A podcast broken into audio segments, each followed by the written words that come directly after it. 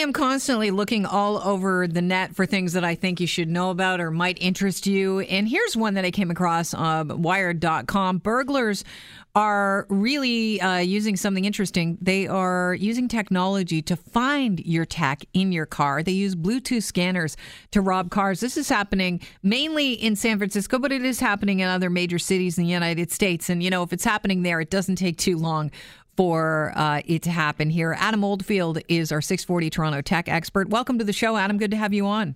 Hey, thank you, Kelly. Appreciate joining you. Tell us a little bit about how these Bluetooth scanners work. Well, like everything, I mean, Bluetooth runs on a low LED, which means it's a frequency that's very, very minimal. So it drains very, very least amount of battery power. So a Bluetooth is constantly searching up to about 30 meters.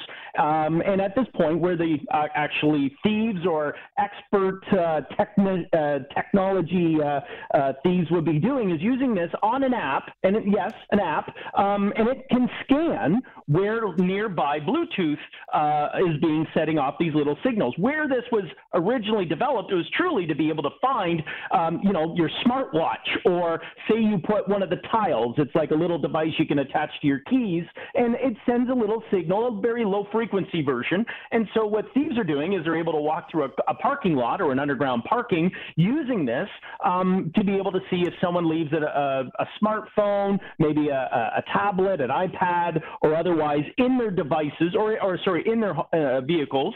Um, and with that, they can then determine is this worthy of our uh, ability or time or energy to go and maybe break a window and try and see what we can get in that vehicle. So the reality is you're no longer uh, putting, you know, if you put things out of sight, out of mind, under a blanket, under a seat, it's not really out of sight. And the interesting thing about these Bluetooth uh, scanners that I've been reading about is that they can tell what type of device you have. Like it's uh, Kelly's iPad or Kelly's uh, MacBook. Well, it's whatever you name your your actual device. Right. So it will actually, yeah, it will tell you if you're naming your device Kelly's iPad, I'm going to know there's an iPad. Um, and I also know as I get closer to the vehicle, the biggest thing I know that the challenge was will they will they know if the electronic device is in the vehicle? The answer is yes. Uh, as you get closer to the uh, electronic device, the signal becomes stronger. Um, what a lot of you know, and I'm not sure if your uh, iPad had it, but uh, a lot of tablets have SIM cards where people can plug in and you can order it through one of our major providers and they can be able to, and it's constantly trying to connect to the towers. Um, following that, it's not just Bluetooth, Kelly, it's Wi Fi.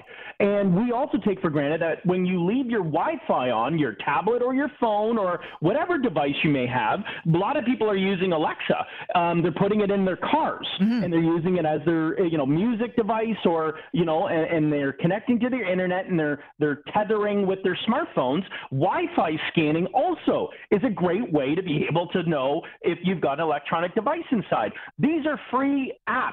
Now, I try to make sure that when I hear people say, hey, I can see I can download a Bluetooth scanner or a Wi Fi scanner, just be very cognizant. These apps are not made by legitimate companies. There's a very, very high case that the app you're using to steal is also going to be using information on malware and viruses. So keep that in mind. All right. So, what should we do if we have valuables in the car? Because there are times where, uh, you know, you don't want to carry your laptop into dinner with you and you're, you know, you, you've got it on you, so you're putting it in the seat of your car. What uh, under the seat of your car or in your trunk? What do you need to do?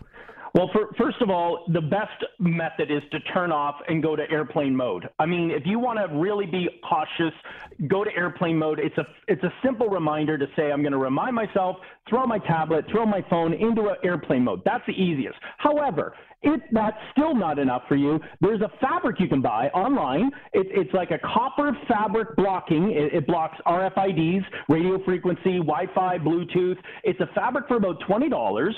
Uh, I think it's on Amazon, and it's it's about uh, a, a, cloth you can cut, and you can wrap your mm. your tablets and or put it inside your lining inside your case if you if you carry a briefcase. So is it like a Faraday cage then?